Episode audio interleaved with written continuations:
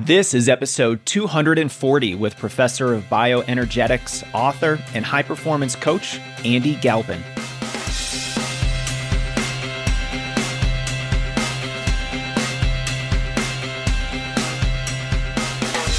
Welcome to the Strength Running Podcast. I'm your host, Coach Jason Fitzgerald, and this episode features practical strength training advice for endurance runners with Professor Andy Galpin. We're discussing strength versus power, how to focus on power during your strength sessions, and how much power runners actually need. We'll also talk about how to prioritize power if you don't have access to heavy weights in the gym. If you're new to the Strength Running Podcast, this show features training conversations, coaching calls, and experts in the running space to elevate your thinking about the sport. I want to help you make wiser decisions about your training so that you can keep improving. Because if you better understand the process of improvement when you recognize knowledge as a competitive advantage, you'll be a much better runner. But strength running is not just a podcast. Don't miss our growing YouTube channel where we have hundreds of videos on effective strategies to stay healthy, my favorite strength exercises, training principles that never go out of style, and a lot more. Go to youtube.com slash strengthrunning, subscribe, and you'll see every video that we publish. And of course, strengthrunning.com is where it all began. Since 2010, we've been helping runners around the world improve with our award winning blog, free email courses on strength training, nutrition, injury prevention, and improving your mindset. Plus, all of Strength Running's training programs and coaching services to help you accomplish your biggest running goals. You can learn more about those at strengthrunning.com/coaching. This episode is brought to you by InsideTracker, one of the most reputable blood testing companies in the world. They test dozens of biomarkers so you know if there are any red flags with your physiology that might be hampering your running. Then they give you science backed recommendations to improve anything that might be outside of your personal optimal range. Get 25% off any of their blood tests with code STRENGTHRUNNING at insidetracker.com slash strengthrunning. The code is strength running with no space, and you can see all the details at insidetracker.com slash strength running. This episode is also brought to you by our newest training program, Bodyweight Power. I've partnered with Dr. Victoria Sekely, who's a certified strength coach, running coach, and physical therapist, to bring you the only bodyweight strength program that prioritizes power, all possible in the comfort of your own home. We're celebrating with launch week bonuses, so see all the details before this Friday night at strengthrunning.com slash bodyweight. This week, I also want to thank T1F Runner for leaving an Apple Music review. They wrote, Jason does a great job of varying his podcast informational materials for new as well as advanced runners. Every podcast is worth listening to, and sometimes twice. Thank you. Well, thank you so much for the review, and thanks for noticing the variety of topics that we cover here. There are many ways to become a better runner, and my goal is to leave no stone unturned. All right, let's move on to our discussion today with Professor Andy Galpin. Andy has been an assistant professor at California State University Fullerton for more than a decade. He formerly won a Division III National Football Championship while earning his exercise science degree at Linfield College. He then got his master's in human movement sciences and his PhD in human bioenergetics. He serves on many advisory boards in the area of human performance. He wrote the 2017 book Unplugged and is a sought after speaker and high performance coach. In this conversation, we're focusing on the principles that influence the strength workouts of runners, how we can train power during our strength sessions, common mistakes in this area, how to lessen the risk of injuries during power oriented training, and his favorite at home pieces of equipment. Finally, don't forget to check out our newest strength program, Bodyweight Power, if these topics interest you at strengthrunning.com slash bodyweight. Without further delay, please enjoy my conversation with Professor Andy Galpin. Andy, thanks for making the time today. I'm excited you're here. Yeah, man. Nice to join you. Excited to talk about some stuff far outside of my field, like running and endurance running on on top of that. Yeah, absolutely. So I would love to start with maybe the academic side of strength training. You have a really interesting career. You're a professor, you teach quite a few courses about the physiology, the principles, and the application of strength training. So maybe we can start fairly broad here. I'd love to hear how you'd respond to a runner who asks you, What are my goals in the weight room? What principles should I be paying attention when I get in there and start lifting weights? That's a really good question to start with. Um, you know, it's actually totally crazy. You can't see this at home, but Jason, you can maybe see it. Can you see the the shirt that I'm wearing today? Yeah, it says LHRL. Cool. This was totally random. I have drawers of t-shirts, right? And I just every morning I just reach in and grab a random one. And I happen to pull this out, and I didn't think two seconds about it. This shirt says lift heavy, run long. So it's a it's a little company my friend Vaughn started about um, basically the need for long distance, and this is mostly ultra marathon folks to uh, to lift heavy. So I, I swear to you, this was like total accident.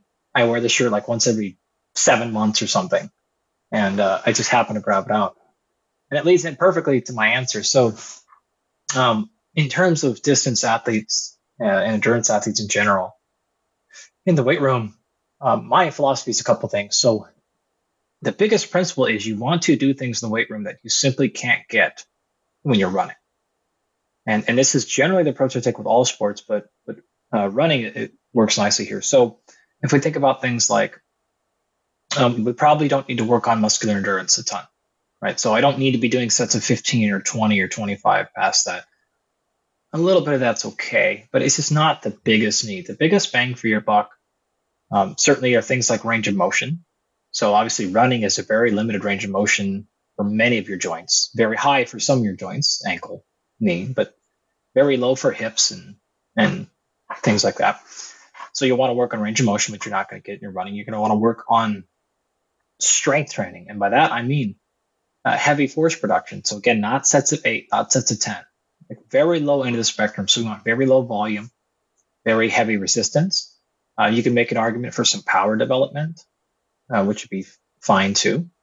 Um, maybe some speed, but look, a lot of runners are going to get that kind of on the track and, and they're running if that's what you're into. But the last thing that I want to say is it's correction of any um, movement dysfunction or structural imbalances. So if you simply have a overactive uh, lumbar spine musculature and underactive glutes, the weight room would be very effective at retraining your glutes to take the load as opposed to your low back. And that's what's causing your positional errors. It could be really nice about increasing strength of particular segments of, of your torso, which allow your diaphragm to sit in the right spot when you're actually running. And so you're actually getting more effective endurance capability while also mitigating, again, things like low back pain. Um, correcting, like if you're getting any shoulder and neck gunk, uh, those are just, those are muscular imbalances effectively and uh, you can correct a lot of those when you're in. So those would be the the general categories of what you should be going after when you're you're lifting uh, as an endurance runner. I love that, Andy. I, I think I'm particularly drawn to your statement that we should be looking at force production. I, I love that phrase, and it's something that a lot of runners, especially runners who don't have a lot of experience with sprinters and hanging out with that crew of very specific types of runners. Can you talk a little bit more about what force production really means and how you would train for it in the weight room. Because I think a lot of runners, you know, we kind of think of that and, and we think about, okay, is that just lifting heavy weight? And, and how does that relate to our running too? Yeah. So a handful of really separate but important questions. Uh, when I'm done with this big explanation, remind me of which sections I didn't cover and I'll go back and hit them. Uh, but first and foremost, if you think about force production as going back to middle school physics class, right? So you remember our very basic principles of physics. One of them is equal and opposite reaction. So in other words, if you want to go left, you have to push right. So the equal and opposite reaction is to sling you in the other direction, right? So if you want to propel yourself either forward, you have to push backwards. And in this particular case, since there's not a wall behind you, but there's a floor below you, you lean slightly forward, you put push backwards at a backwards down angle, and that propels you forward. So the more force you can put into the ground per stride, the farther you go per stride, or the less effort you have to actually put into the movement to produce the same result of propelling forward. So the need to have more force production as a runner is the simple fact that it can make you move faster with the same effort, or you can um, move at the same speed with less effort. However, you want to think about it, right? So it's either running velocity or running economy. It's going to help both. If, let's just give random numbers. Let's say that with your leg extension on your, um, during your gait, the most amount of force you could put to the ground is 10. A number that doesn't make sense, but let's just say 10, right? And 10 is allows you to kind of fall forward, catch yourself, and propel forward, which is what you need to do in running.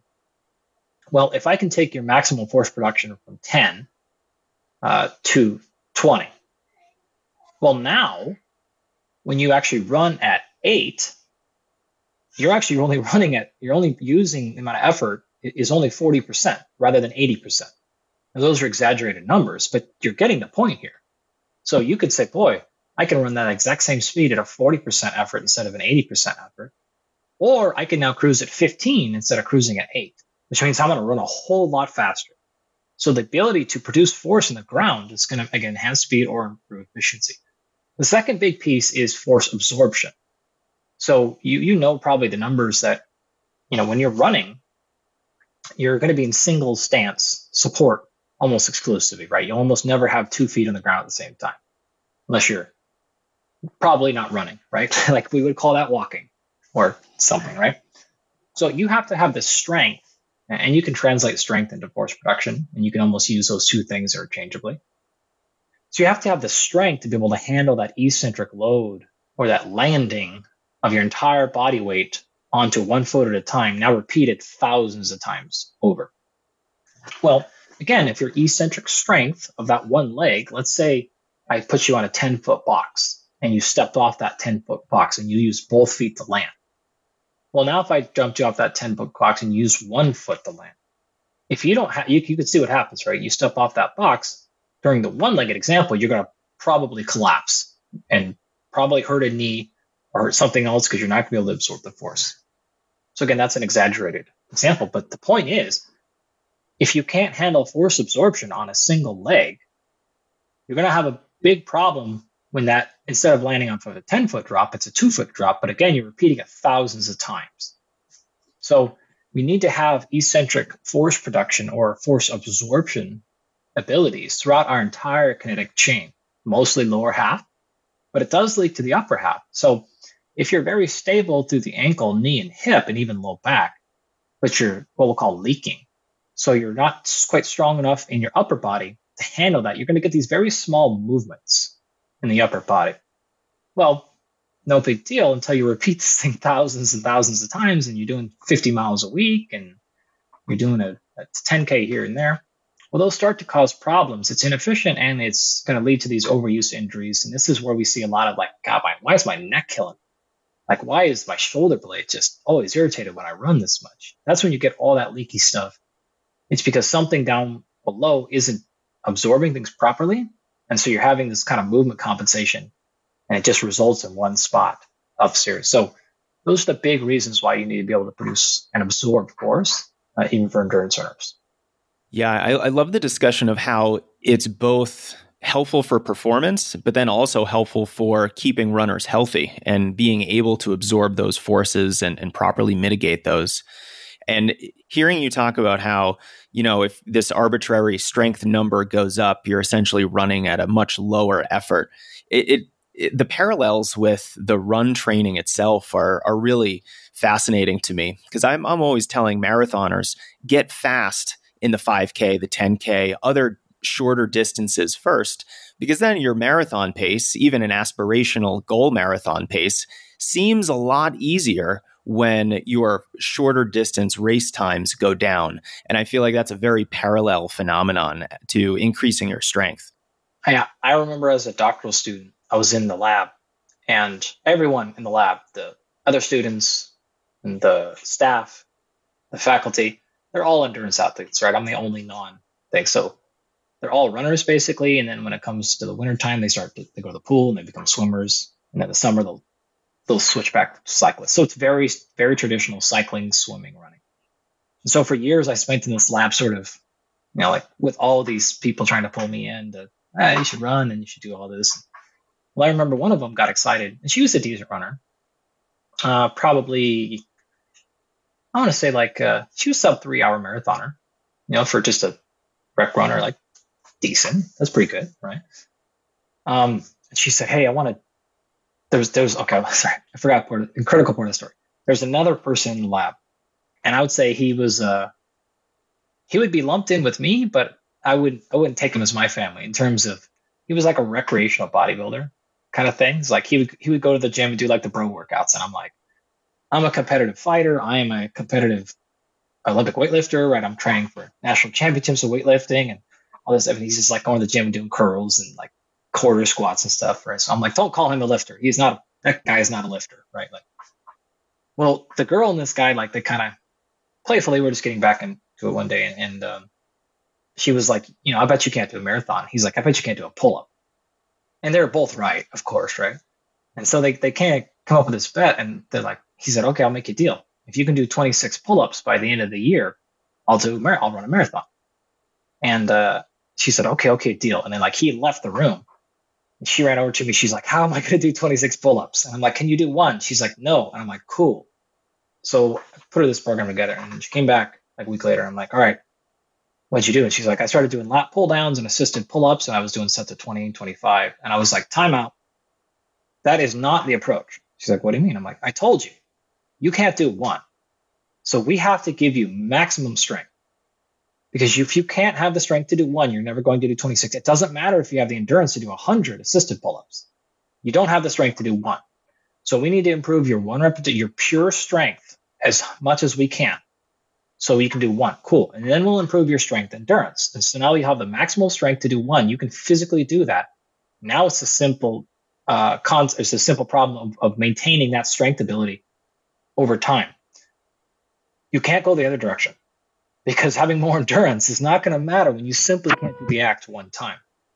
So she, of course, didn't listen. And then the end of the, semester comes, and I'm like, okay, great. Like, what's your going over your pure strength numbers. I'm like, they didn't budge at all. And she's like, yeah, well, now I can do, you know, blah, blah, blah, blah, blah. And I'm like, can you do one yet? She's like, nope. And I'm like, you've wasted a semester. What are you doing? Like, you, are never going to get there. Well, eventually she quits and doesn't do it because she realizes she's never going to get one done because she's doing nothing but sets of 15 and 20 and 25 and trying to do sets of 30 at, at very low resistance, right? 10 pound lat pull downs and things like that. I'm like, you're never going to get anywhere. So she learned that lesson pretty quickly when it comes to needing strength, you need strength first. Uh, that will allow you to then build on endurance. And you're going to have a very difficult time uh, improving strength endurance if you don't have the pure strength to do, to do the metric in the first place. So you, you have to be able to do the task one time before you can do it 26 times. The second thing is, I remember when, um, you know, of course, everyone in this community knows that two hour marathon, like that got broke. You know, t- depending on how you, if you count or if you don't count it. I'll let you all debate on that. But the point is, somebody technically officially ran sub two now. So I remember teaching telling my students when that happened, I'm like, do, do you realize how fast that is? And if you break it down into not only like a 400 meter dash interval or even a 100 meter dash, they're like, holy shit. And I'm like, yeah. So first of all, don't ever think these these elite marathoners are slow. Like, there's not a single thing about them that is slow. they are. You're talking like e- easily they could do sub 60 second 400 meter dashes and almost like I don't remember what the numbers were, but it's like a 63 or second 400 meter dash repeated 100 times, like something like that, right? So like if you think these are slow, every single one of these marathoners who are going sub 230 are going to torch all of you in a 200 meter dash. Like they're going to bury you, most likely, uh, unless you're a very very high level sprinter. So they had to get fast first. Um, it didn't matter if they could run an ultra marathon if they can't run a, a 65 second 400 meter dash, they're never going to get close to those records in the marathon because they're not going to be fast enough. Yeah, for sure. I, I, love that example because it's so true. You know, when you break down some of these really fast performances into, you know, very short distances and then you know, this is exactly why you go to a major marathon and they have those huge treadmills where you can see how long you can run at Kipchoge's, you know, world record marathon pace. And most people can only run it for a couple seconds before they get thrown off the back. totally, totally. I didn't know they had those, but yeah. That's great. Yeah, it's it's a great example of of that phenomenon. That look, look, if you want to be fast in any event, you you pretty much have to be fast in all the other events as well, and you're going to have these equivalent performances across all of them. And I'd love to talk more about long term adaptations. Uh, this is something that uh, I think is part of your research, and I'm just curious if there are long term adaptations to strength training that might be different than some of the short to medium term adaptations. So, in other words, you know, if, if a runner starts lifting weights today, what might they experience in one to six months, and what might they experience in two to three years? Yeah, okay. When you look at physiology, some things are extremely transient, and some things are uh, very chronic. So, if you look at the transient ones, what you will notice are you might feel faster within a couple days. That is a like you might feel um, a difference in force production in a few weeks. Uh, so, in fact, if, if, we actually looked and measured you on a force plate, we can see changes in, say, peak vertical jump, um, peak strength, certainly within a, a month. And, and, those are very real changes. And depending on the athlete, you, you can feel those again in a couple of weeks actual structural changes take a, a far longer time. So the building of muscle, okay, that can happen in the first four weeks if you're fairly untrained and if your volume is low and your calories are high. If you're burning uh, a bunch of energy, though, it's going to take you probably several months to really put on measurable and noticeable amounts of muscle mass, especially in the lower body. Right? If you come in and you start doing some shoulder work and some tricep kickbacks, you might notice your tricep popping pretty quickly. But that's because you're not really burning much gas in the tricep, you know, on your runs. Um, you're trying to add some mad mass to your quads, and you're still putting 45 miles in a week, which is not even a crazy number. Like, you know, I don't know what the average listener here. What do you think the average listener is doing per week mileage? Is 50 probably like a good starting place? Or? That might be a little aggressive. I would say probably the average runner is probably running anywhere between 20 and 40 miles a week. Okay, Okay, so if you're doing 20 to 40 uh, and you're trying to put on a lot of muscle mass in your lower pecs, you better expect that to take several months, or you better expect to put a lot of calories in.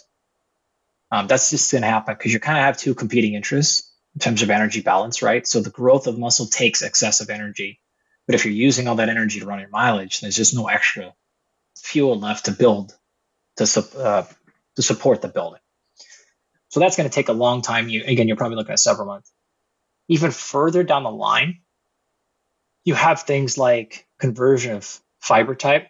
So you have metabolic changes within each muscle cell that can give it sort of say more mitochondria, can give it more phosphocreatine, can make the connection stronger so that it produces more force independent of growth.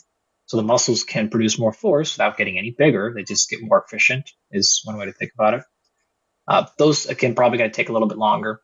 You get outside of the muscle and you start looking at the connective tissue, or even the connective tissue within the muscle fibers, and then you start going to the tendons and ligaments. Um, now you're probably talking several years uh, before the adaptations are really going to be cemented, and those those things don't have a lot of blood or, or any blood flow.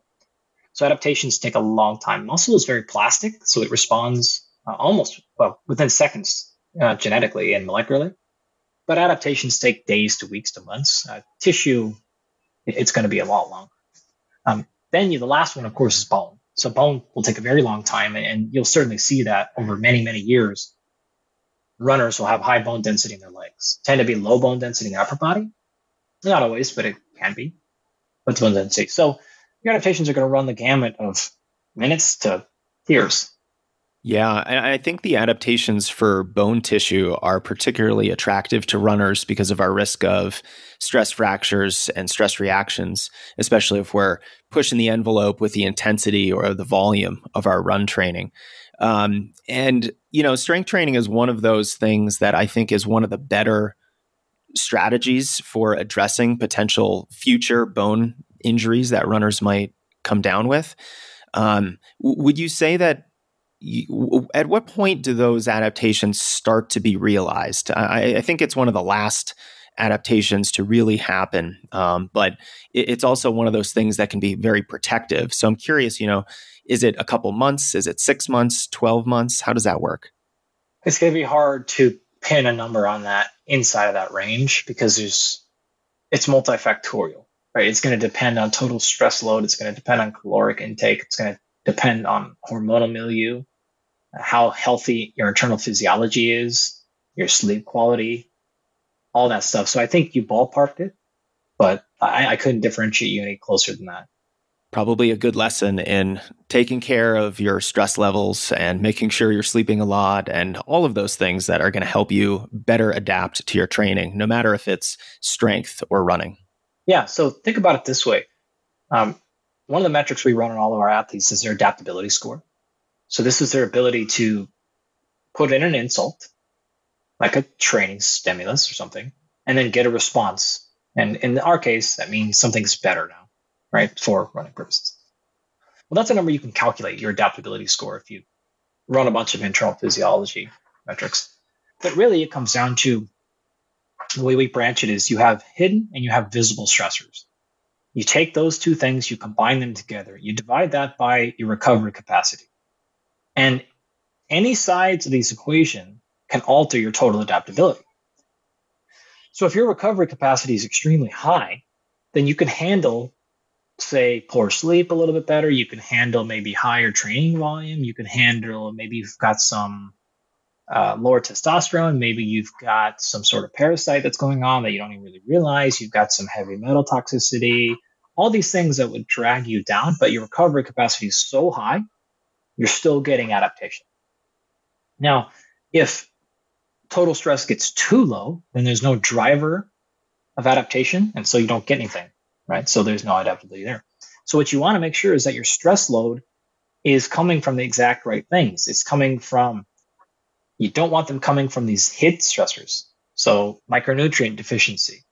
Um, yeah, you've got uh, white blood cells in your urine. You've got all these things going on that you may not even feel. They tend to be asymptomatic a lot of the time, but they're adding to your stress bucket. So when you run 20 miles a week, you're actually only recovering for that 20 when because half of your stress load is coming from things you don't even realize. Where you could, if you remove those hidden stressors, maybe you could do 40 miles a week and feel the exact same. So your recovery capacity could handle 40 and therefore your adaptation. Sorry, because the higher the stress, the higher the adaptation. But if you're getting blocked by other stressors that are filling up your stress bucket too quickly, and the stress is coming from that and not training, the adaptations are not coming from training, which is exactly what you're looking for. So you want non-specific stress down high specific stress and then high recovery. That's how you get your maximum adaptation. So you just have to look at that entire circle. From the visible stressor side, it is the stuff that we talk about, right? It is body composition. It is uh, stress, psychological stress. It is emotional stress. It is sleep stress. It is diet quality. Is all these things you see and feel and you probably know better about. You don't know much about the hidden stressor side. You have to have somebody like me that can run your saliva and urine and stool and blood and run all your analytics in the background, right? And figure out what's happening internally that you may or may not even have symptoms of.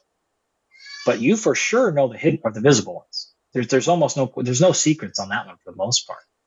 So if you want to really maximize your performance and I have to go to spend a ton of money on labs and stuff, make sure you dial those visible stressors in.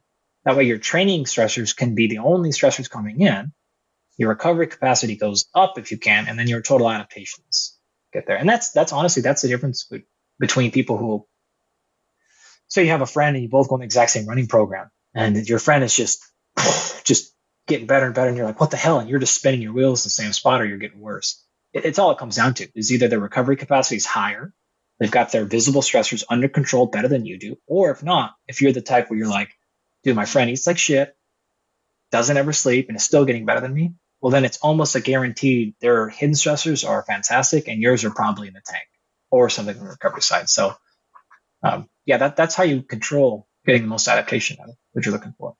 Yeah, I love that because I think it's it's almost just as important as the training that we're doing. Because if you're not recovering properly and if you have too many other stressors in your life, you know the the training that you're doing isn't going to be doing all of those beneficial things that you really want it to be doing. And I frequently tell my athletes, you know, let's not schedule that big goal marathon when you know, you might be going through some relationship troubles and you're switching jobs and you have all these other things going on in your life because your body has a hard time differentiating between a lot of different types of stresses. And it can certainly be challenging to, to do it all, you know, to have the stress in your training life, the stress in your personal life, your professional life, something has to break at a certain.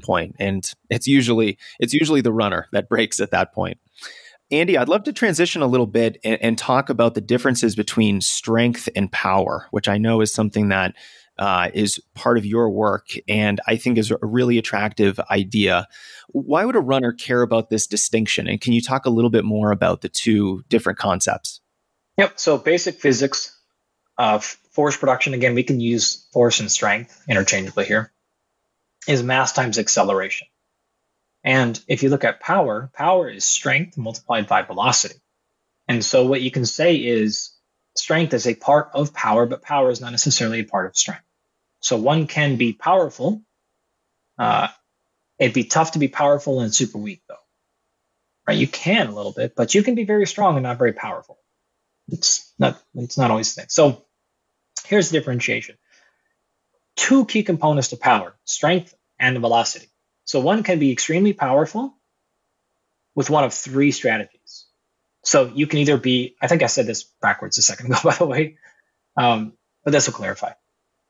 So if you want to be powerful, you can either be really, really, really, really strong, you can be extremely fast, or you can have some sort of combination of strength and power. And typically, what we see happen is those are the most powerful individuals who have some minimal amount of power, uh, strength and some minimal amount of velocity. And here's a couple of examples. If you had to stand in front of me and I got to throw something at you and hit you in the face with it, and I let you choose the, uh, the item, right? You could choose a uh, pencil, right? You could choose a thousand pound boulder, or you could choose a baseball. And I get to throw all three of those objects as hard as I possibly can at your face you would probably choose the baseball as your last option. That's for sure going to do the most damage because the plasma bound boulder, I'm probably going to be able to move it none, right? If anything, it's going to move very slowly. There'll be a ton of force behind it. There'll be a ton of momentum. It's just, there's just no velocity there. So it won't be powerful and won't be impactful because the velocity is way too low. So that represents way down that strength end of the spectrum. The pencil is the opposite, right? So the pencil will fly fast. There's no mass behind it. There's no force to it. It won't be that damaging. It'll sting a little bit, but you know, assuming it doesn't like the pokey end doesn't stab you in the eye and you know all that stuff.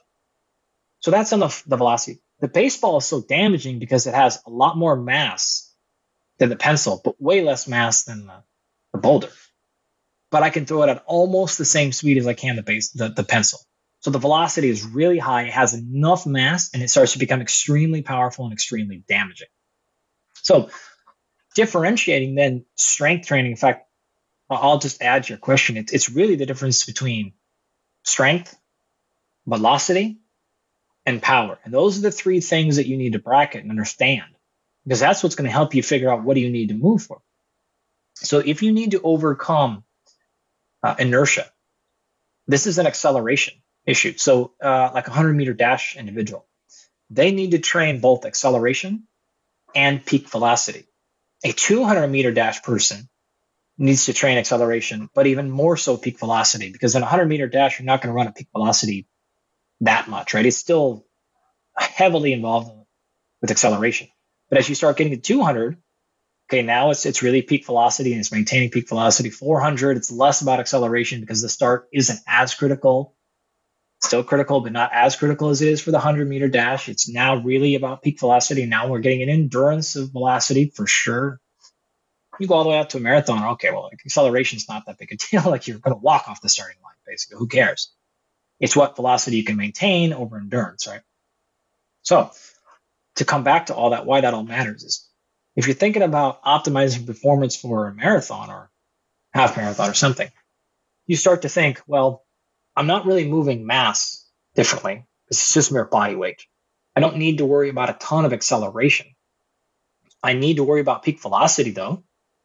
Um, so that end inspection, if I move my peak velocity, my power will go up, but I have to be able to move that velocity at the at the exact same mass. And if I start to lose mass moving abilities because I've hedged too far for peak velocity, my power goes down and now my running performance goes down. So we have to blend pure strength, but obviously you don't need to have power lifter or weightlifter strength because you don't need to maximize force production, but you need enough force production to where it doesn't, you're not so weak you can't move the object anymore. You can't handle the force load. So you put that together, and now you start to get peak power adaptations. So if you want to train for all of these things, the best way is starting at the end of the spectrum over here. Peak velocity, by definition, this is all what's called force velocity curve, by the way. So peak velocity requires the least amount of load possible. This is nothing. This is not, you know, bench pressing at 30%. This is not the squats. This is 100% max speed. I like even assisted or overload. So this is jumping vertical jump training where we're using a band to pull you up in the air. So you jump higher than you could ever jump. This jumping on a trampoline. This is running not the parachute behind you that's dragging or a sled that you're dragging. This is a parachute in front of you that's pulling you forward. This is a band that's pulling you. This is running downhill at a 2% decline. So you're learning to go faster than you can possibly move right now. This is 10% of your training, right? 15%. Small number, but you're working on peak velocity right there. Check mark there. Now we start moving down the force velocity curve and we say, okay, now I want to work on acceleration. This is overcoming inertia. This is going to help that force production. Remember, because mass times acceleration is force production. So peak velocity is checked off. Acceleration can now be things like dragging a sled because it's a light load. It's still very powerful, but there's a little bit of inertia, a little bit of weight to overcome. And so you're going to have to accelerate that thing. This could be jump squats. This could be plyometric. This could be medicine ball throws. All these things have a low load, a high power production, and they're um, oftentimes requiring you to overcome something quickly, which is acceleration. Then you finish that, uh, the, the third piece here, third of four. So we peak velocity, we have acceleration. Third piece is probably peak power, which is somewhere in between, call this at like 30 to 60% of your max strength as fast as you can. So now you are talking about things like, um, you know, a, a, jump squat potentially. This could be um, some heavy, really heavy medicine ball stuff. This could be, this is where your Olympic lifts come in. This is kettlebell snatch and kettlebell cleans and or barbell um, so these are heavy loads. You're not moving super fast, but the intent is really high. But it's it's a kind of a heavy load. That's going to be your typically your best peak power. And the fourth one is going all the way to the other end of the spectrum and disregarding speed, uh, not intent but actual speed, and hedging towards max force production. So this is that this is your you know heavy as you can for a set of two or three. This is really heavy pull-ups. This is deadlifts and RDLs and hip thrusts and split squats and, and bent rows and pull ups and things like that, you know, for 90, 90 plus percent of your one rep max. So you've hit kind of every part of that force velocity curve. And by the way, you could do all that in the same training session, or that could be done in two training sessions per week, right? So you could come in and do a little bit of overspeed stuff, do some of that kind of like 50% one rep max power stuff in a day. And that, that might be it.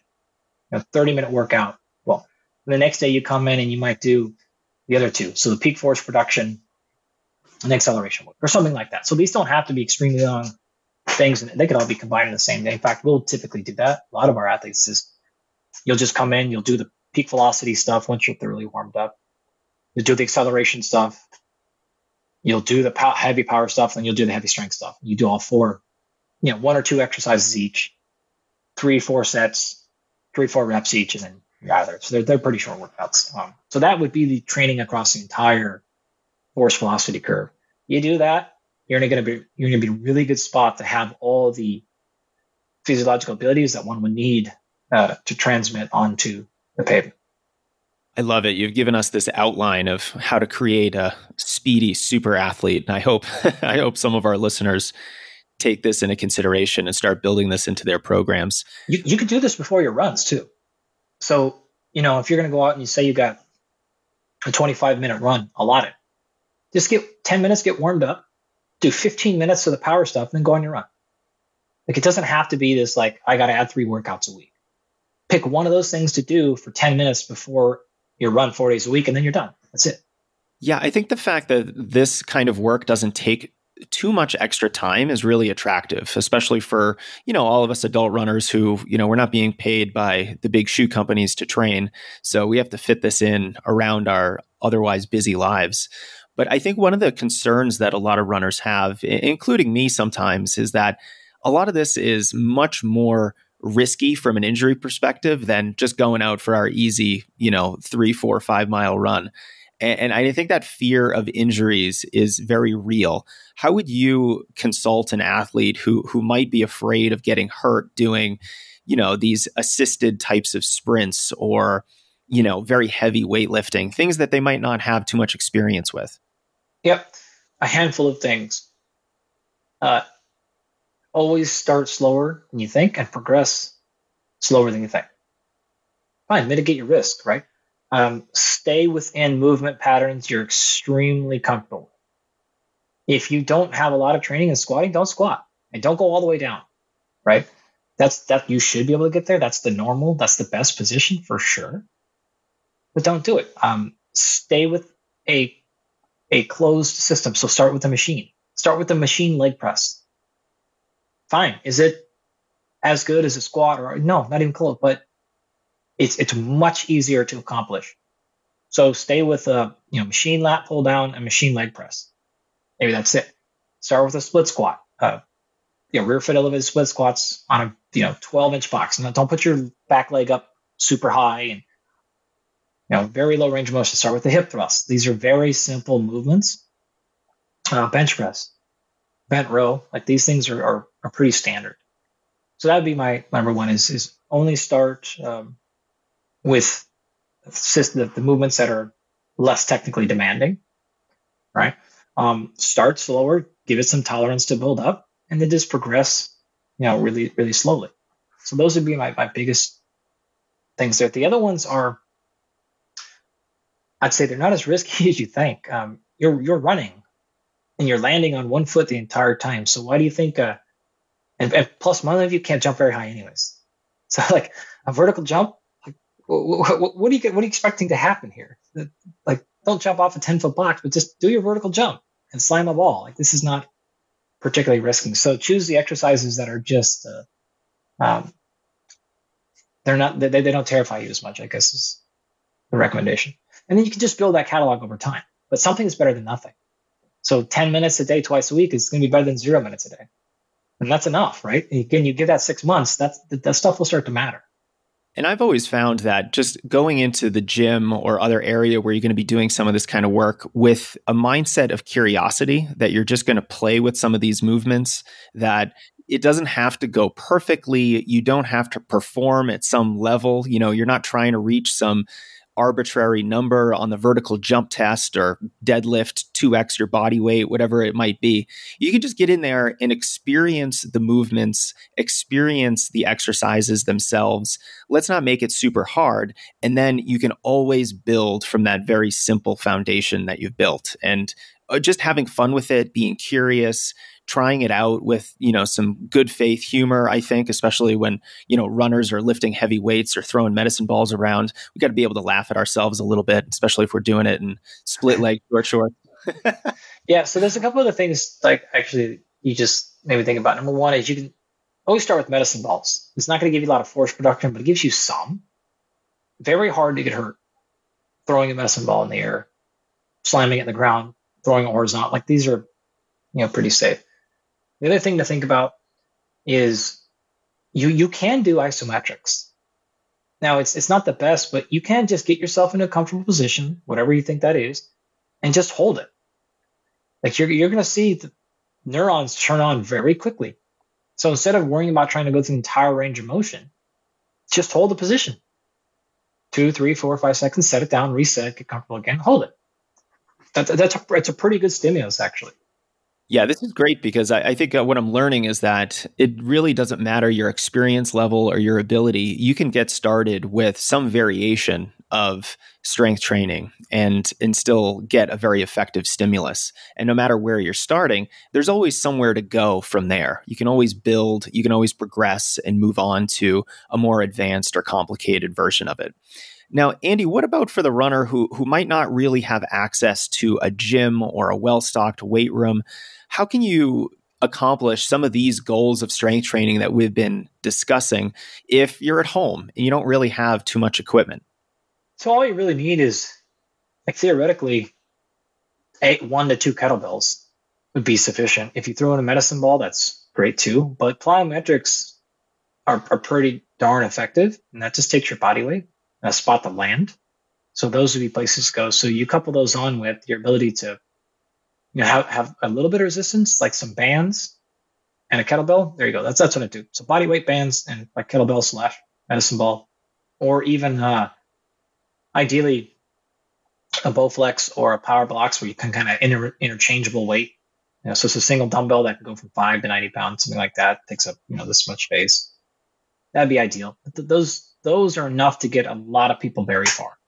I love it. I mean, you can start where you're at. You don't need a lot of equipment, and we can work on skills that typically distance runners tend to ignore. And so this is all very encouraging for me as someone who's I would rather be running than lifting weights, but I recognize the value of it for my running. So I do it to help enable me to keep doing what I love, which is running. And I think this is a, a very attractive idea for a lot of runners.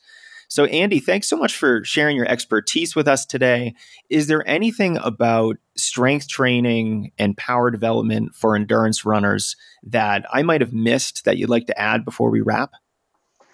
I don't think so. Uh, one thing I did mention that I, I maybe I want to emphasize just a touch more is the need for range of motion through all your joints. Because running is so myopic and cycling, the same thing, you tend to get very high stress loads in the exact same position, right? Over and over and over again. So a major need in those groups is just to move in different ways. And so I would even say, okay, strength training, but throw even strength training out. Um, yoga is like a better step up, but still it's like kind of bad. You need general movement, right? So you need to be able to move I, I would even say something like an animal flow is better or something like that, where you're just moving in different positions and you're rotating and your hip is not the same exact alignment as your knee and your foot every single second of the day, right? And your knee can go in this direction and your ankle can rotate and invert and evert and, and just moves all around. Um, I think that's a, probably a, a pretty, it's one of the benefits of full range of motion strength training. But if you're not comfortable with those ones, at least get some of those other movement patterns in. So a Turkish get up is fantastic, right? These structural movements like that, uh, upside down, upside down kettlebell block, uh, farmers carries, things like this. Um, these actually, this is a good answer going back. These are some unbelievably effective movement patterns. Uh, wheelbarrow, uh, farmers carries. You don't need like boy, you will get a huge stimulus, and there's no technical demand at all. Just stand up, like keep your posture, and carry two dumbbells um, from a drag, sled drags, frontwards and backwards, sled push front and back. These are really easy to recover from and very, very, very effective for a lot of things. So I'd say in general, don't forget about those benefits of um, our side of the world for your side of the athletes. Yeah, I'm glad you mentioned that because I think one of the values of doing a lot of this type of strength training is just the movements themselves. Yeah, you're going to get stronger. Sure, you're going to build some power, and that's really going to help with your performances in a race and your running economy. But a lot of the injury prevention benefits of strength training do tend to come from the varied movements and the coordination that comes out of practicing those and, and really just getting out of the same habit of movement that you get in as a distance runner. And I know that when I'm personally much more consistent with the weight training, the dynamic flexibility warm up routines that we're doing, you know, the form drills, you know, if I'm doing more trail running, there's so many different ways of building in a little bit of extra movement into the training. And if you haven't started doing all that stuff, then you'll notice a huge difference once you do, for sure. Agreed. All right, Andy. I so appreciate your time. Uh, if folks want to learn a little bit more about you and your work, is there somewhere they can go online to check that out? Yeah, Instagram and Twitter are the places I'm most active. Uh, so it's just Dr. Andy Galpin, so Dr. Andy Galpin. Uh, then my YouTube page, of course, you mentioned at the beginning. Uh, I teach graduate and senior level courses in sports nutrition and strength training, call all this stuff. And all those lectures are up on on YouTube for free in five minute, 25 and 55 minute versions, theoretically. So if you want a little little taste or a morsel, or if you want the whole course, uh, those are all up there. So those are the best places. Oh, that's awesome. And we'll include links to all of those resources in the show notes on strength running. But Andy, thanks for being here. My pleasure.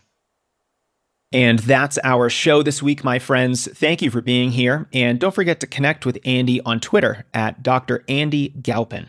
That's Dr. Andy Galpin. At Strength Running this week, we're celebrating the launch of our latest training program for runners called Bodyweight Power. This is the only progressive, periodized, runner specific bodyweight strength program for runners that prioritizes power. I've partnered with USA Track and Field and Roadrunners Club of America certified running coach Victoria Sekely to create this program. She's also a certified strength and conditioning specialist with a doctorate in physical therapy. So, yes, that means Bodyweight Power is run coach, strength coach, and physical therapist approved. We're going to take you from where you are right now and progress your fitness so that you can become a more powerful, stronger, and injury resilient version of yourself.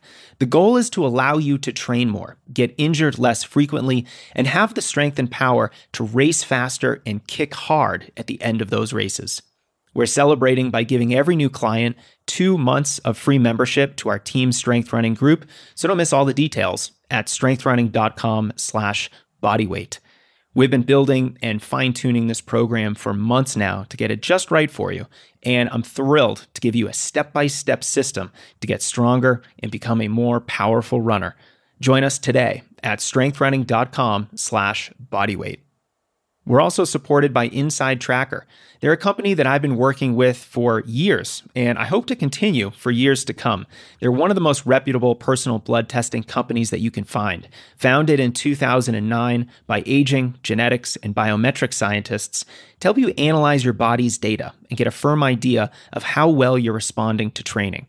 They have an ultra personalized nutrition platform that helps you understand your body's biomarkers from stress hormones like cortisol to testosterone and vitamin D.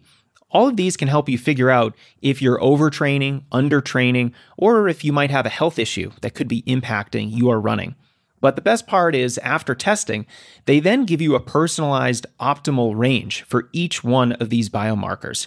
And if it's outside of your unique zone, they give you a whole host of ways to improve those markers through both diet, lifestyle, or exercise changes. I've personally gotten three of their ultimate tests, and the process is really simple. It's easy, and you can also order the blood draw straight to your house. So you don't actually have to go anywhere. And if you've never gone through a process like this, it can be quite eye opening. Just a few weeks ago, I learned that, hey, my cortisol levels are elevated, as well as having low vitamin D. So now I know that I need to chill out a little bit, stop being so stressed out, and get more sunshine. So I love that I can actually have concrete actions that I can take now that I know to improve my health.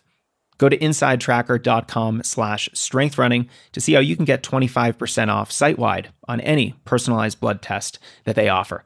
Of all the purchases you can make for your running, this one can actually improve your performances. It's a wonderful opportunity, and you can see all the details at insidetracker.com slash strengthrunning. Thank you again for listening and subscribing to the show. I hope to see you inside our new Bodyweight Power Strength program. And until then, run strong.